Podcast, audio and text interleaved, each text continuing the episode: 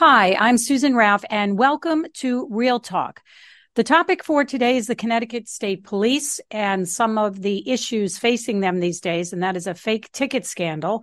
And for the first time this week, lawmakers held a hearing to get some answers after an audit found some pretty disturbing uh, results uh, and numbers regarding uh, fake tickets. So we wanted to welcome Uh, Representative Steve Stafstrom, who is the chairman of the Judiciary Committee, to talk about what lawmakers learned from this hearing as we go forward. So thank you for joining us here on Real Talk.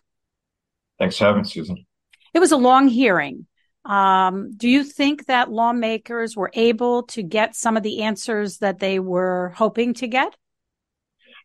So I think we got some answers, but I think we also still have more questions than answers at this stage. Uh, what we know right now is there are a number of troopers, uh, several dozen at least, who have significant anomalies in their uh, reported statistics of, of infractions issued. Um, that, that could mean that they either underreported or overreported the number of tickets they issued, which not only throws off our racial profiling statistics, but creates sort of a whole host of problems in the metrics of traffic stops over the last ten years, how many stops there's been, what the trend lines have been, and really calls into question the ethics of those troopers. And what we really need at this point is to get to the bottom of why. And we still don't know why uh, these numbers were and, and these tickets were falsified in the way that they were. I want to take a, a step back when you mentioned ethics, and that's really true. I mean, you talk about law enforcement. These are people that uh, we respect. And on its very basic level, some troopers lied uh, for whatever reason. So, and that's an ethical issue when you have that for law enforcement, right? Yeah, so th- we're not sure of the exact number yet, but there are anywhere from four to one hundred thirty officers, potentially more, who lied in reporting how many traffic stops they made and how many tickets they wrote. Um, you know, did they do that in order to throw off the racial profiling statistics? Maybe, maybe not. Um, I think a lot of folks think the reason they did it may be in order to make themselves look better on performance reviews or to get better assignments. Or uh, we heard testimony that some officers may have inflated their statistics in order to get newer or better service vehicles to use on the road. But whatever the reason an officer uh, falsified the data, it creates a crisis of confidence, not just in the public at large, but also when it comes to arrests that those officers make and their ability to testify in court. It goes to their credibility and really hampers their ability to do their job effectively on behalf of the folks in the state of Connecticut. I want to be clear. Obviously, we are not talking about every state trooper. Of course. Um, any number of state troopers who serve very honorably, work very hard, but we need to get to the bottom of the ones who have not in order to root that out of the system. Right. And there are more than, what, eight hundred uh, state troopers. And it's my understanding a lot of this falsifying tickets uh, has dropped off significantly. But we heard uh, this week that it was a culture of being pressured uh, to write tickets. Even um, the union's general counsel uh, mentioned, you know, better cars, better assignments, and I believe admitted that he had done this at one point also. Uh, so that gives you a sense that this has been going on for a long time, and it wasn't until these four troopers got caught uh, that it shed a light on what's been going on. Absolutely. So, you know, this had been going on at least since two thousand fourteen. Um, we don't have statistics before that, but at least since two thousand fourteen, and continued through uh, twenty eighteen through twenty twenty. And in fact, we still have data statistical anomalies into twenty-two, and I suspect into twenty twenty-three as well. One of the things, I think this is a hard story for a lot of people to follow, because when they hear fake tickets or falsified information, they think that these are tickets that were given out to someone. And it's important to note that it wasn't. But I took issue with Colonel Malikas's statement to uh, lawmakers and to us that, well, you know, this this didn't go to anyone. It didn't hurt anyone, but there was damage Uh, done, and that is it skewed racial data, because um, many or a majority of these tickets said white.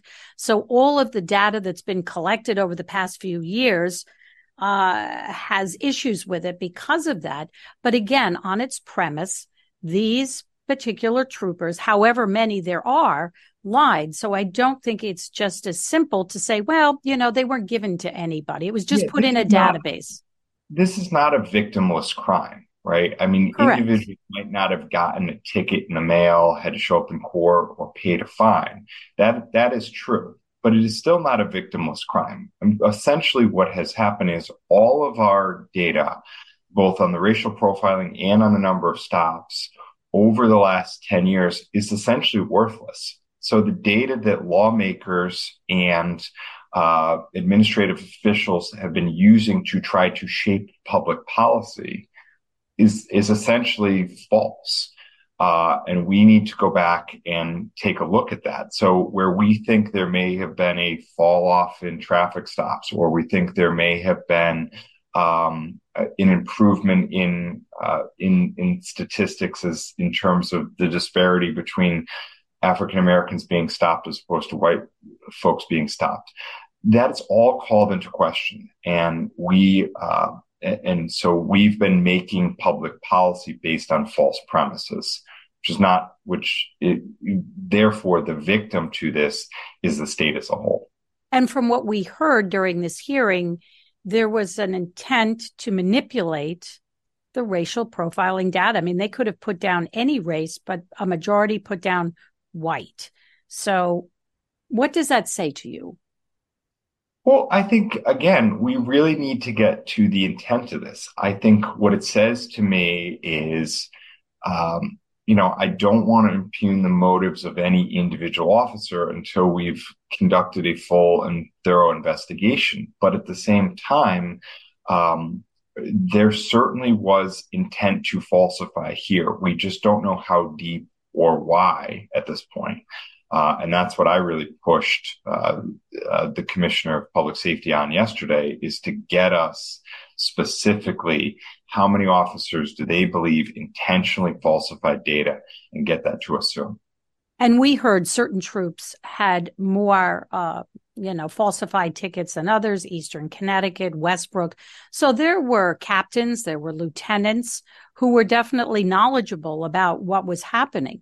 Uh, should they be accountable? I mean, if they... Well, absolutely. They... This doesn't stop just with the officers who are doing it. It it goes up a chain of command, because it's either a failure to supervise or uh, an intentional program or intentional um, uh, uh, culture of allowing this false falsification to go forward.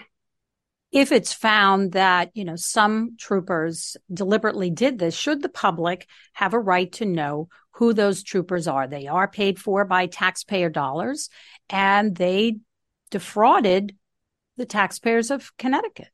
A- absolutely. And not just uh, does the public have the right to know, but those officers need to be decertified. Under the police accountability bill we passed in twenty twenty, we expanded the grounds to decertify a police officer. And decertification means that the individual can no longer have police powers anywhere in the state of Connecticut. So it's more than just being fired from the state police, but it means the individual could not then go work for a municipal police department. Every officer who intentionally falsified data must be decertified as undermining public confidence. Because that is a provision or a part of the police accountability bill. If you are lying, that is a, you know, a fireable offense. And would it affect your pension in any way? Uh, potentially, yes. Okay.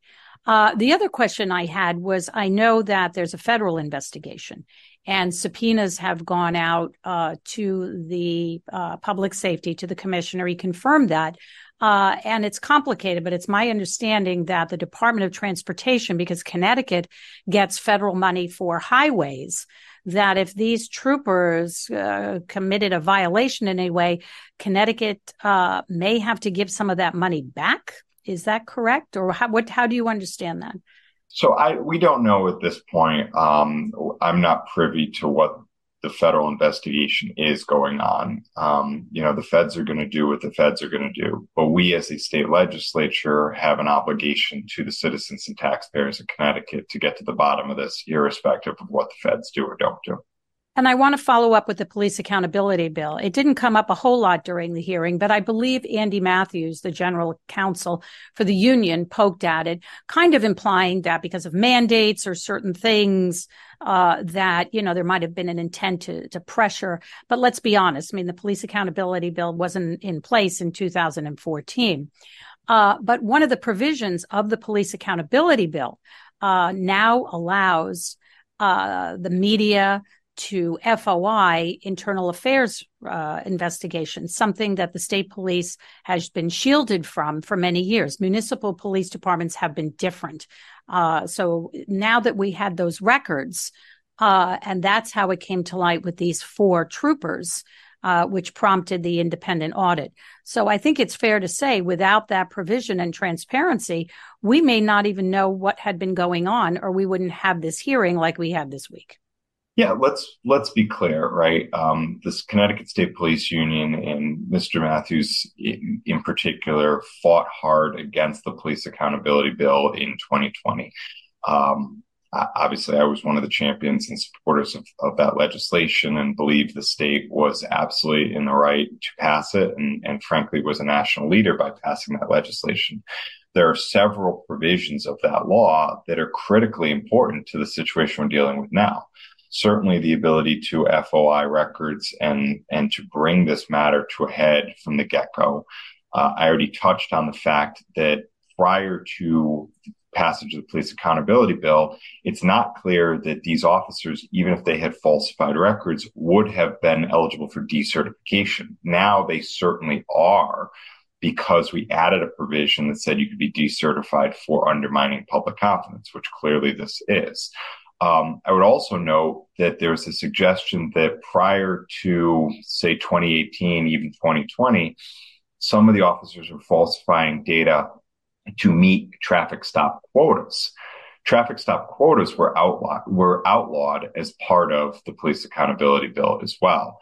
And the police accountability bill expanded upon our racial, uh, upon the Alvin Penn Law and our racial profiling prohibition statutes. So that law um, really, in some respects, was uh, a solution to this problem that we didn't know we had at the, we didn't specifically know we had at that time, um, but certainly the tools in, in that law are allowing us to bring this matter to a head.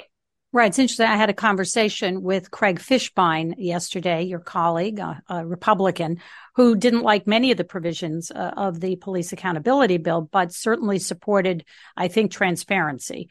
Uh, and uh, this was something, again, if, if it had not been in that bill, we may we may not know about those four troopers and uh, that there was an even bigger problem. Yeah, I mean, oftentimes the Republicans say they don't like provisions of the bill, um, but I think I think really there may be two provisions, three provisions of the entire police accountability bill that were controversial. Um, the vast, vast, vast majority of that bill uh, had general bipartisan support, and and I think is is really paying benefits for the state of Connecticut. Uh, Representative Tony Walker had some pretty uh, grilling questions yesterday pertaining to the four troopers who uh, were caught falsifying tickets.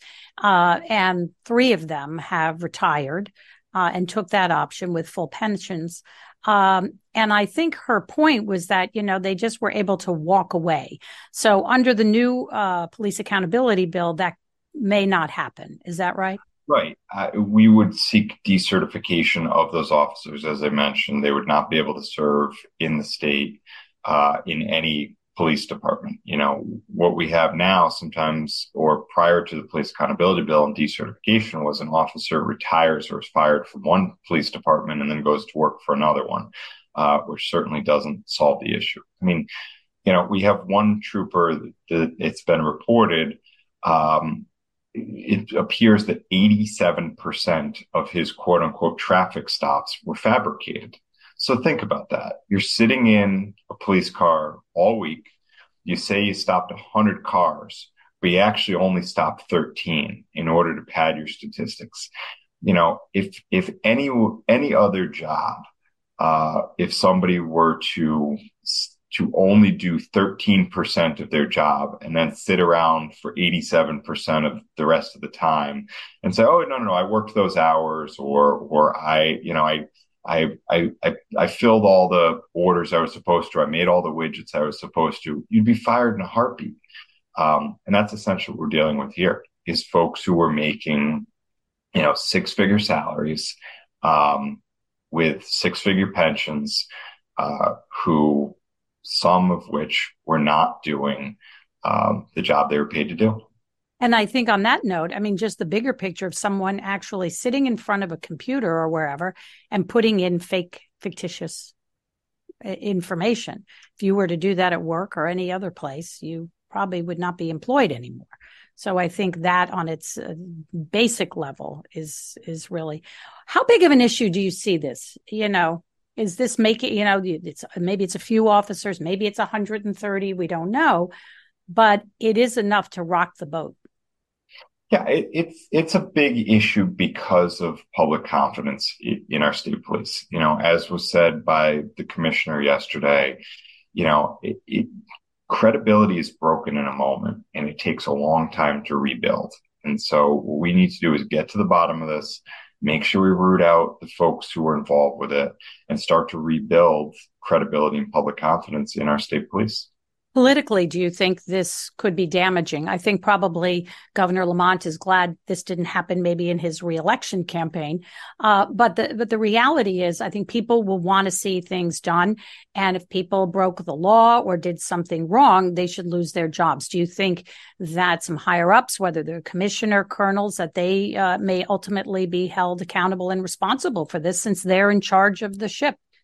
Yeah, I mean, I, I will say I think the governor has handled this very well. I think he's been uh, out in front on it. I think Commissioner Rivella has handled it very well in, in terms of saying, you know, we are going to get to the bottom of this, and and uh, that this is this is disgusting and needs to be dealt with severely. And so I think the proof will be in the pudding in terms of um, how quickly we get to the bottom of this and how quickly Uh, and, and forcefully uh, police deal, the state police deal with things. I mean, you know, I think there was a lot of disgust on the, on the part of legislators yesterday, learning that the four officers in twenty eighteen, two were allowed to retire and two essentially got slapped on the wrist.